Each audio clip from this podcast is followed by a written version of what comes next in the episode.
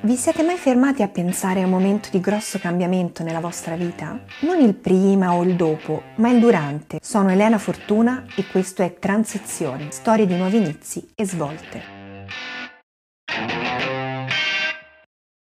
Ciao Margherita, grazie dell'intervista, grazie di aver accettato. Ciao, grazie a te veramente per questa occasione, sono curiosa. Ho moltissime domande e sono sicura che sarà uh, di grande ispirazione la tua storia, veramente, quindi partiamo subito. Volevo fare una breve introduzione, così almeno anche chi ci ascolta sa chi ha davanti. Margherita, classe 1988 e anni e anni di lavoro nella cooperazione internazionale.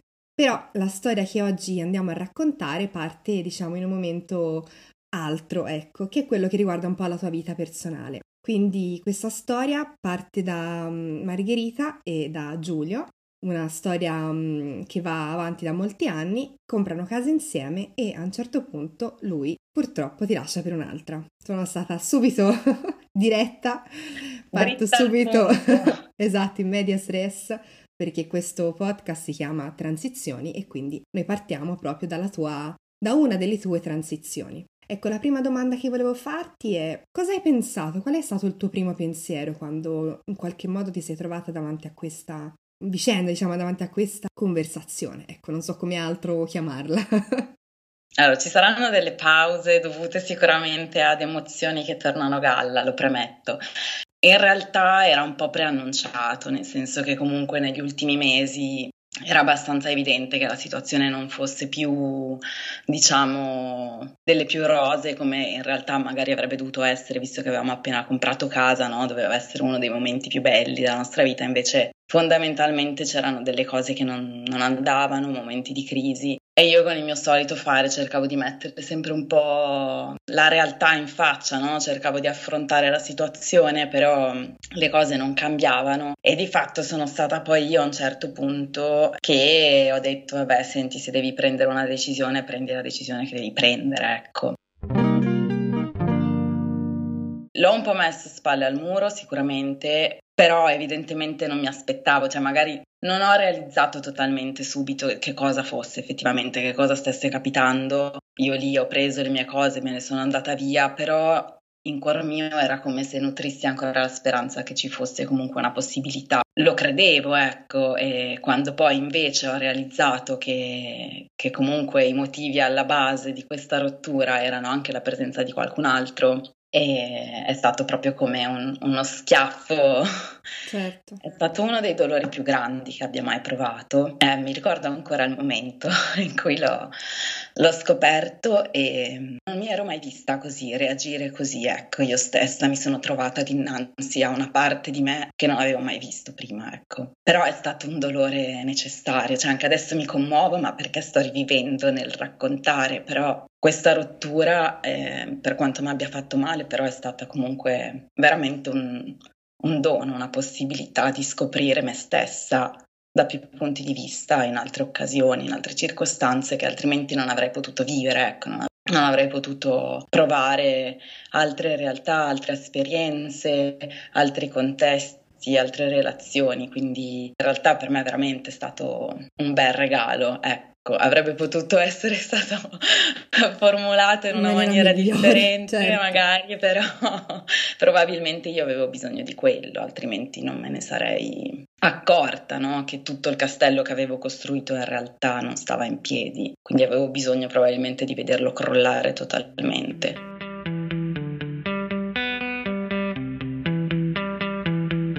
Quindi esatto, è stato una transizione da una margherita a un'altra, no? che tu racconti eh, in maniera veramente sincera nel, nel, tuo libro Finisterre che ho finito di leggere questo weekend visto che ero malatissima, mi sono messa proprio con anima e corpo a leggerlo e appunto il libro è Finisterre edito da NEP Edizioni e racconta un po' il tuo viaggio fisico perché ti sposti no? tra Francia, Spagna e Portogallo, però in qualche modo è anche un viaggio uh, dell'anima, se così possiamo dire. Qual era la tua paura più grande nella, nel fare questo viaggio, se c'è, e se è cambiata Eh, aspetta, eh, perché di paure in realtà ce ne sono state tante, ce ne sono sempre.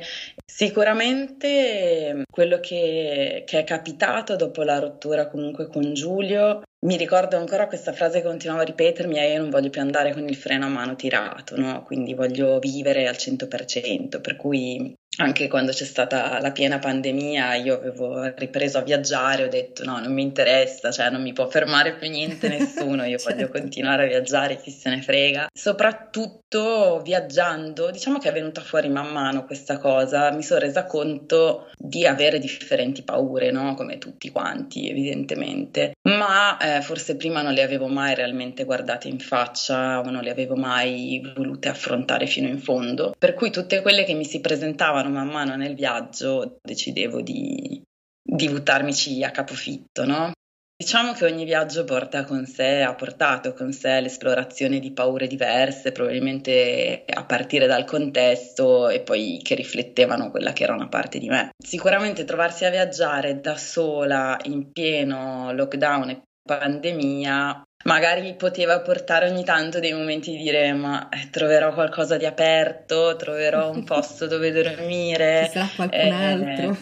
Da, esatto, quindi sicuramente quello era, poteva essere un elemento anche perché l'ultima parte di viaggio l'ho fatta, ho fatto un cammino, un pezzo di cammino non da, da, non da, Santiago però per arrivare a Fisterra in Galizia, ma passando dalla costa, che oltretutto è un cammino che non esiste, me lo sono inventato. Quindi, oltre la difficoltà del lockdown, tutto chiuso, tra l'altro in quel periodo il cammino non, non si poteva fare, quindi tutte le strutture ricettive erano chiuse, io ho pensato di farlo e non fare neanche la parte convenzionale, ma un'altra parte, quindi proprio a complicarmi la vita. Mi sono messa molto alla prova, a volte magari esageratamente, però probabilmente avevo bisogno anche di quello per eh, confrontarmi da sola con me stessa. Avevo un'estrema necessità di stare da sola. Forse la mia paura più grande in realtà era anche ciò di cui avevo necessariamente più bisogno, il fatto di stare da sola un elemento che poi ho amato profondamente, che continuo a amare immensamente e che diciamo adesso la sfida più grande invece dopo essere stata parecchio da sola comunque e aver scoperto che sto molto bene da sola è sicuramente dire ok però devi anche stare con gli altri a un certo punto, no? interagire con gli altri, eh, relazioni e quindi quella è la sfida, no? capire come tu puoi stare con gli altri, sapendo scendere a compromessi, senza mai mm, annullarti o cancellarti, ecco, trovare un po' quell'equilibrio lì, ecco, diciamo che adesso è la sfida del momento per me questa. Una sfida bella, come dire, intensa, no? Alla fine che forse non si esaurisce mai del tutto, forse fa parte di ogni, di ogni percorso, però insomma sei stata molto coraggiosa, devo dire, a fare questo viaggio e a raccontarlo e a raccontarlo adesso qui con noi. Mi è piaciuto molto a un certo punto del libro, c'è un passaggio in cui eh, ricordi, diciamo, i consigli di una tua amica che ti dice nel dubbio segui i segnali. Quali sono stati i suoi segnali, i suoi fari? Questa è una frase che mi ha detto effettivamente questa ragazza conosciuta in Galizia quando dovevo intraprendere un, una parte di, di, cammino di Santiago e mi diceva, boh, nel dubbio te segui i segnali. Vabbè, effettivamente detta così è molto, è molto semplice, no? Quindi era in e, senso reale, tipo segui le indicazioni, era questo? Esatto, esattamente, perché effettivamente nei tratti, diciamo, di cammino di Santiago trovi, cioè la trovi dappertutto la conchiglia, quindi è abbastanza difficile perdersi, no? Nei tratti convenzionali, poi io ho fatto tutto un altro pezzo che non lo era, quindi un altro paio di maniche. Però devo dire che poi invece eh, se si vuole, diciamo, spostare su un piano invece più esistenziale, no? E di vita di tutti i giorni, Devo dire che per assurdo in viaggio mi viene più semplice seguire i segnali, i segnali che per me sono, chiamo un po' i segni della vita, dell'universo, dell'energia, ho un po' una mia visione sicuramente delle cose, in questi anni ho sviluppato molto di più, insomma ho nutrito molto di più la mia parte spirituale che è sempre stata una parte molto importante per me, ma poi avevo messo sicuramente in disparte anche eh, per via del lavoro, sempre in contesti emergenziali, ritmi veloci, comunque l'avevo messa molto a tacere, ecco. E tramite il viaggio invece eh, ho proprio voluto nutrire questa parte qua, è venuto abbastanza spontaneo. E sicuramente quindi per me sono segnali che appunto ti arrivano dal cosmo, dalle energie. Infatti anche durante il viaggio, ma come adesso sono abbastanza nota per fare tutti i miei rituali, i miei riti, le varie richieste alla luna, insomma, le meditazioni.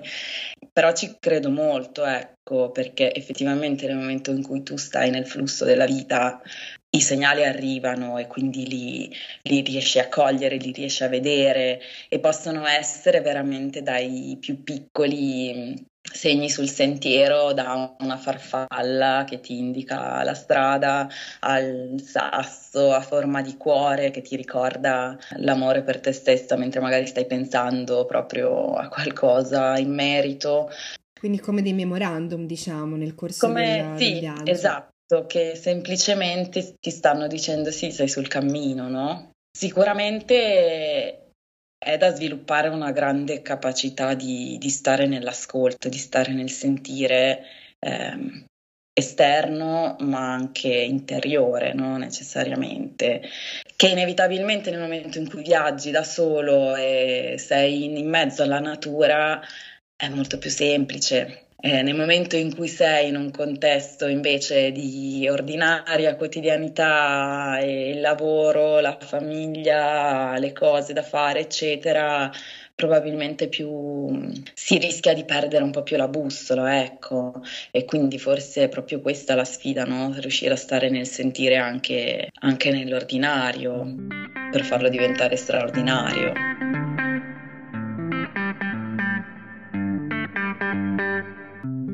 Com'è cambiata, diciamo, la tua connessione con te stessa? Quindi Margherita connessa con se stessa adesso, dopo il viaggio? La connessione con me stessa sicuramente è cambiata, ma devo dire che anche più che un discorso rispetto alla relazione c'è da osservare che io nel momento in cui è finita la relazione ho lasciato poi anche il lavoro in cui ero immersa, prendendo appunto la decisione di partire. Poi nel momento in cui sono partita, in realtà dopo un mese ho ripreso a lavorare sempre nella cooperazione per altri sei mesi, eh, proprio nel periodo in cui poi è scappiata la, pandemia, la pandemia quindi è stato veramente delirante l'emergenza sull'emergenza, sì. lavorando 11, 12 o 14 ore al giorno per settimane ininterrotte e lì anche è stato un grande momento in cui in realtà io mi sono trovata totalmente svincolata, staccata dal mio corpo e dal mio sentire. Proprio cioè, il mio corpo ne ha risentito, eh, mentalmente stavo comunque abbastanza per crollare. Nel momento in cui ho finito quel lavoro lì ho detto ok, adesso basta, non ce n'è per nessuno, adesso veramente mi prendo il mio tempo solamente per me stessa. Quindi diciamo non era bastata la rottura, la relazione a darmi il colpo di grazia, ho voluto darmi l'ulteriore colpo di grazia io lavorando in emergenza durante il Covid.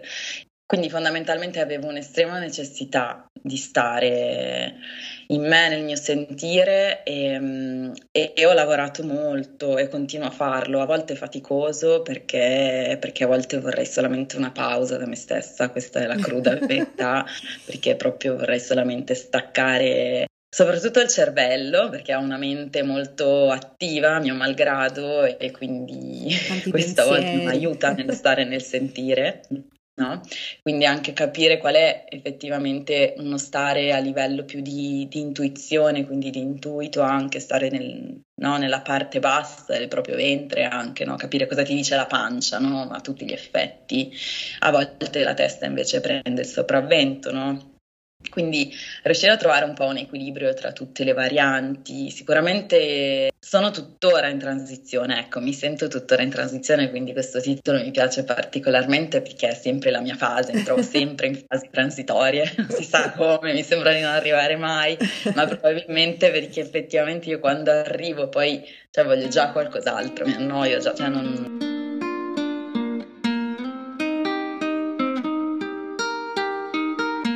rispetto al discorso del, della connessione con me stessa sicuramente si è amplificata, però ci ho lavorato su con diversi strumenti, quindi dal counseling, esercizi quotidiani, eh, alle meditazioni, un percorso che mi ha aiutato tantissimo e che eh, ho veramente apprezzato è questo percorso che si chiama La via dell'artista ed è un percorso di 12 settimane per lavorare sulla propria creatività.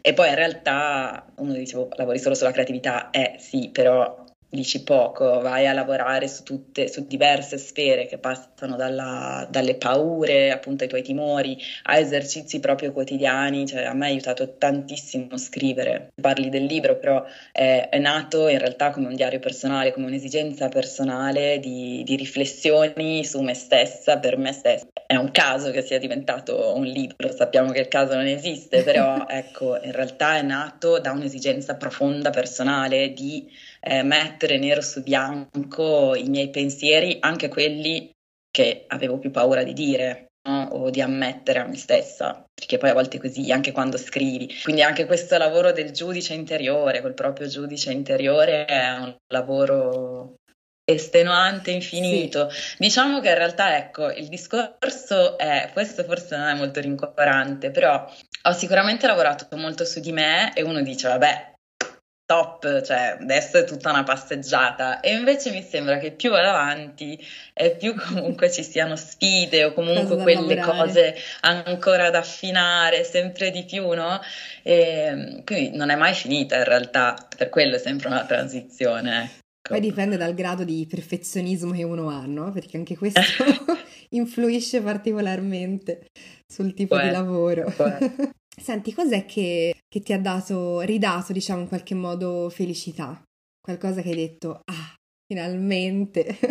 Il viaggio sicuramente. Il viaggiare da sola ho scoperto essere una fonte incredibile di scoperte su di sé, ma anche degli altri, il fatto che sei aperto esponenzialmente agli altri e al contesto in cui sei. Quindi, mentre se viaggi in coppia o in gruppo, si innescano altre dinamiche inevitabilmente, quindi tu sei meno, diciamo, aperto ed esposto a ciò che ti circonda, l'essere da sola invece ti mette proprio col cuore spalancato a tutto quello che, che, è pronto ad arrivare. Quindi questa sicuramente è stata una delle cose che più mi ha fatto sentire viva, ecco, nella mia vita.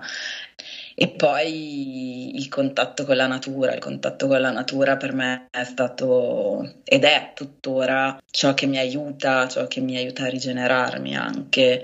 Un esempio di, eh, di amore incondizionato nonostante tutto, nonostante le fatiche, nonostante le sofferenze, lei è lì che va avanti.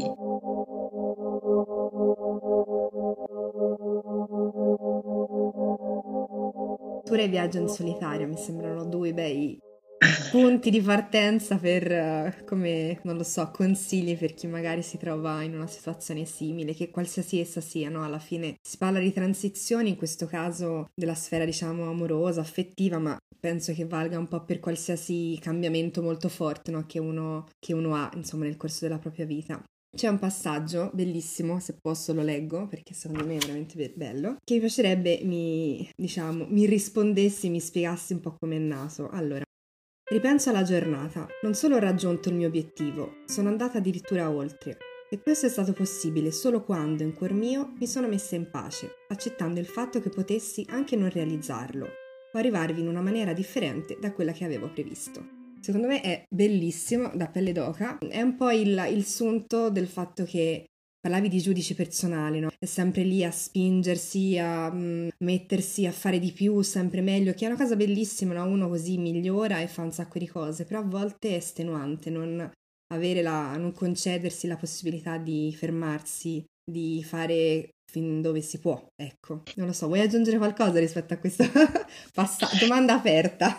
allora, guarda, Sicuramente eh, sì, il saper eh, è un po' il, l'arrendersi, no? Anche a un certo punto, dire va bene, ok, voglio andare oltre i miei timori, oltre le mie paure, mettermi alla prova, appunto mi aiuta, mi ha aiutato per migliorarmi, per conoscermi meglio.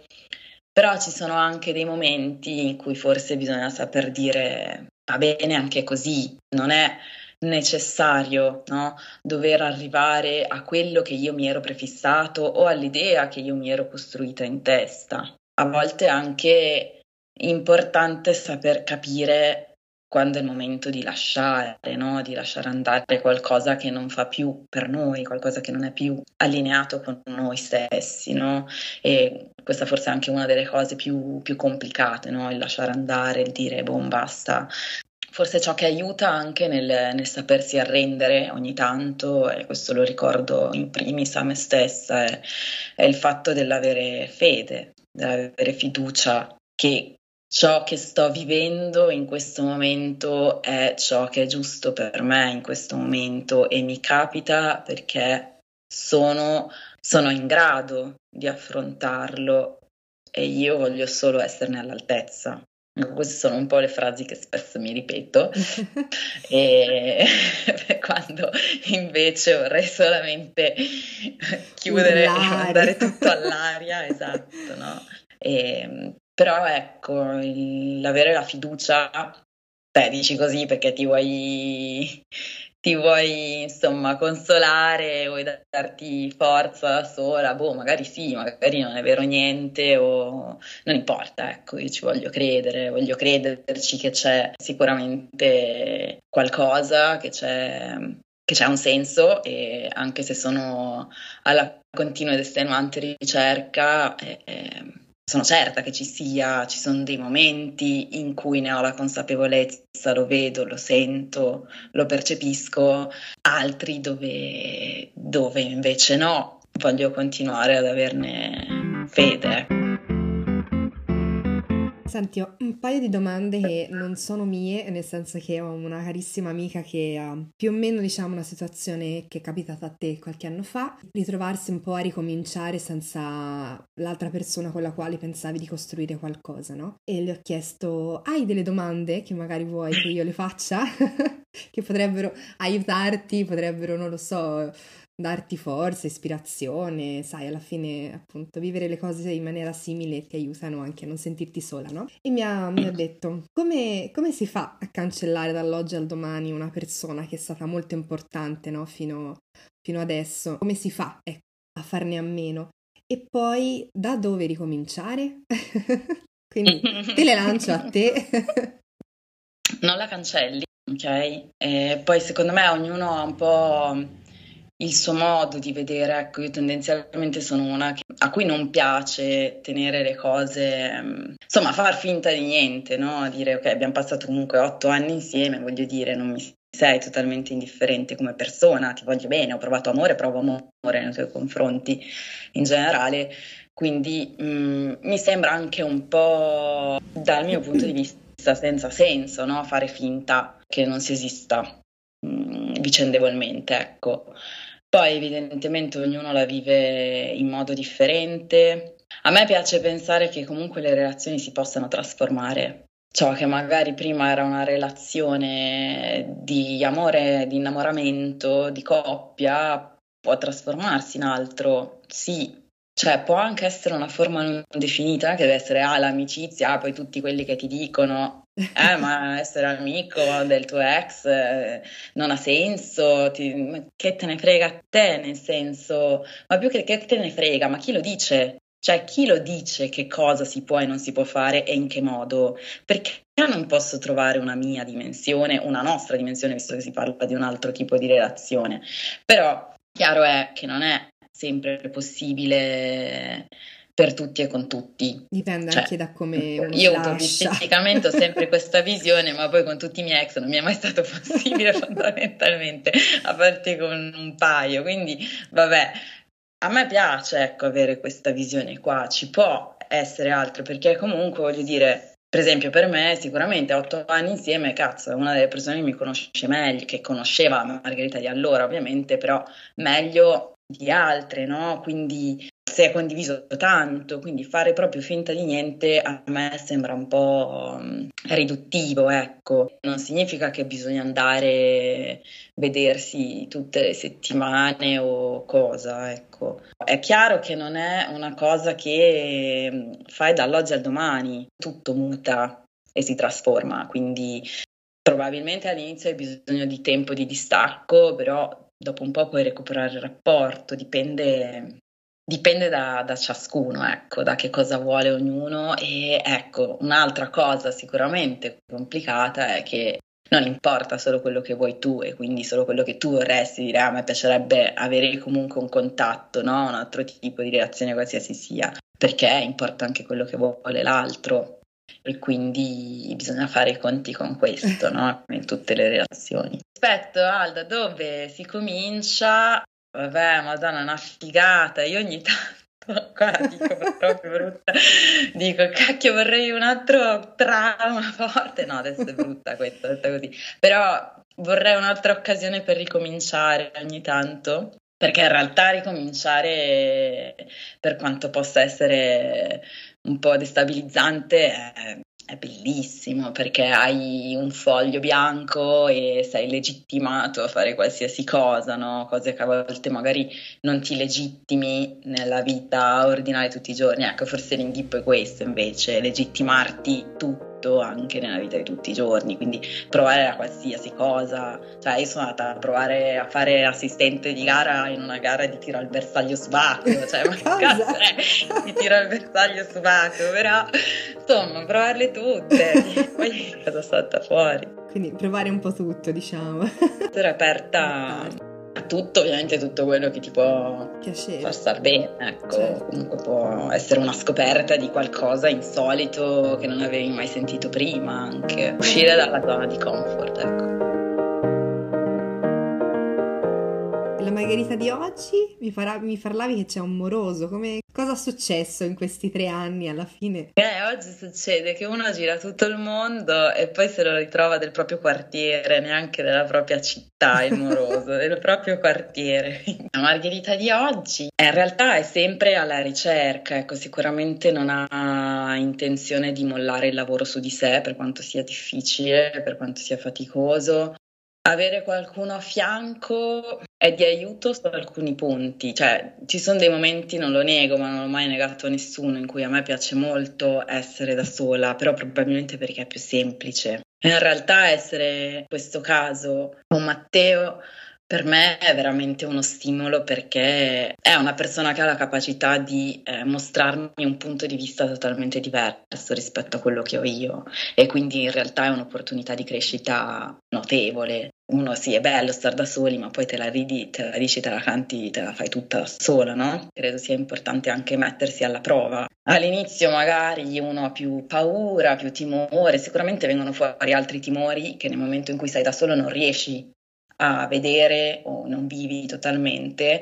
e invece stando in una relazione inevitabilmente ti portano a galla altri, altri punti e tematiche su cui lavorare, quindi non è mai finito il lavoro, ecco. A parte il fatto che dice nomi e cognomi nel libro, per questo sono, mi sono autorizzata da sola a dirli pure io, ma insomma, nel corso appunto della lettura te eh, un po' come hai detto all'inizio, tendi a ringraziare Giulio no, per quello che è successo, perché ti ha dato la, mm, la, possibilità di appunto esplorare una margherita, di forse arrivare dove volevi arrivare alla fine a questo grosso lavoro su di te, che forse prima non, non sentivi necessario magari. Come è fattibile riuscire a perdonare in questo modo gli altri e anche te stessa magari? eh, eh, allora...